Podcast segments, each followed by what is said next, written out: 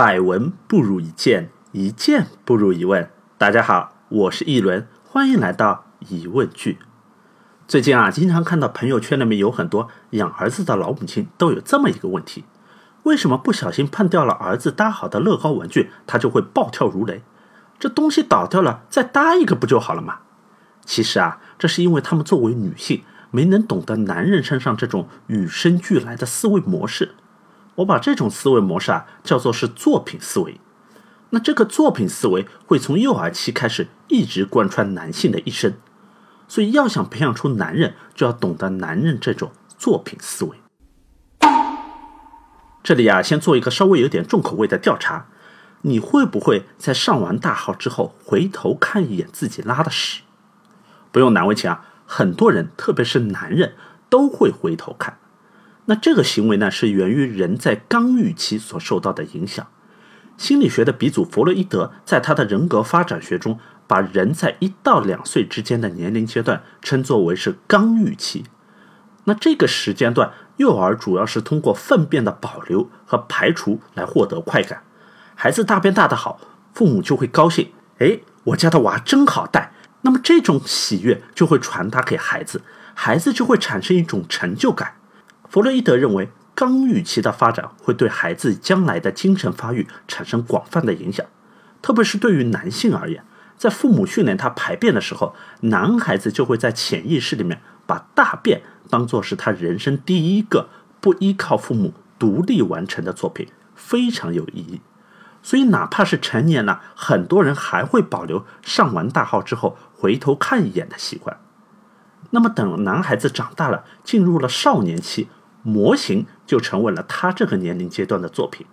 虽然在成年人眼中，这个歪歪扭扭的模型跟橱窗里面展出的完全没法比，但是对于男孩子而言，这个乐高模型是他作为一个男性的标志，是他的骄傲。模型被动了，男孩子就会感到他的骄傲被人无视了，因为家长透露出来的是对他作品一种漫不经心、无所谓的态度。这就会对男孩子的骄傲产生一记沉重的打击。虽然在传统教育里面，骄傲是一个贬义词，我们从小就被教育做人不要骄傲，要谦虚。但是在心理学里面，骄傲是一个中性词，特别是对于男性而言，骄傲是推动男性去排除万难、成就一番事业、打造一个独一无二作品的原动力。孔子在《论语·子罕》里面就说过。三军可夺帅也，匹夫不可夺志也。你哪怕是去改变一个军队的统帅，你都不可以去改变一个人、一个匹夫的志向。因为男人拼的就是骄傲，就是一口气，一鼓作气。所以，保护男孩子的作品思维，就是在维护他的自尊，就是在保护他将来发展的可能性。那么，等到男孩子长大了，成家立业了。这时候，他的作品就变成了他的事业，还有他的孩子。虽然男人嘴说说啊，生男生女都一样，都是爸爸的孩子，但其实，在男性内心的深处，都是希望生一个男孩子，因为这是一个可以随着他心力去打造的作品，是他作为一个雄性生物生命的延续。而女孩子就只能靠妈妈来打理了。所以，哪怕是这个孩子再不成才，男性都会竭尽全力去保护他的后代。你比方说，三国里面不是有句话叫做“扶不起的阿斗”吗？这句话的源头是刘备临死前把他的儿子阿斗后主刘禅托付给诸葛亮。那在小说《三国演义》里面，罗贯中是把刘备和诸葛亮君臣二人写的是有情有义，可是，在陈寿的《三国志》，也就是在真正的历史记载当中，就完全不是这么回事了。张武三年春。先主于永安病笃，昭亮于成都，主以后事。公元二二三年的春天，刘备病逝，临死前呢，把诸葛亮叫过来，嘱托后事。魏亮曰：“君才十倍曹丕，必能安国，终定大事。若四子可辅，辅之；如其不才，君可自取。”刘备对诸葛亮说：“你的才能十倍于曹丕。”肯定能安邦定国，成就大业。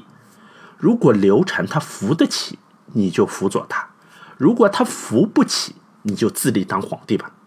这话是很好听，可细思极恐啊！你想想，一个老皇帝在临死前对你说：“你可以取太子爷而代之。”这哪里是在托孤啊？这摆明了是在试探你的态度啊！这时候一个回答不当，分分钟就是人头落地。还好诸葛亮比较机灵子，亮涕泣曰：“臣敢竭股肱之力，效忠贞之节，继之以死。”诸葛亮是赶快流着眼泪表忠心，皇上放心，臣一定鞠躬尽瘁，死而后已。那刘备一看诸葛亮是这个态度，他也很会做人。先主又为赵赤后主曰：“如与丞相从事，视之如父。”刘备下诏要求刘禅用对待父亲的态度来对待丞相诸葛亮，就是用书面的形式来确认诸葛亮的地位，给他吃颗定心丸。同时啊，这诏书里面还有句舔台词：“我儿子待你如父，但你要摆正自己的位置。你是如父，你是像父亲，但是你不是真正的父亲。要记住，你是臣，而不是君。”那刘备是人到中年就死了，《出师表》当中说：“先帝创业未半，而中道崩殂。”而刘备呢？就刘禅这么一个有继承权的嫡子，没得选。可在一般情况下，男人到了晚年，而且身边有好几个儿子，那他会怎么做呢？比方说我们在上集讲到的清朝的道光皇帝，他就有很多个阿哥可以选。可道光最后没有选择精明能干的六阿哥胤兴，而是选择了能力不怎么样，但是很会体贴人的四阿哥胤主。结果四阿哥上位之后，第二次鸦片战争爆发，太平天国起义，爱新觉罗家族的统治地位一下子急剧恶化，可以说是被推到了悬崖边缘。那么，为什么道光会做出这个不理智的决定呢？从表面上来看，四阿哥和六阿哥都是道光皇帝的儿子，没有什么分别。可是按照作品思维来看的话，就不一样了。道光皇帝的个性比较软弱。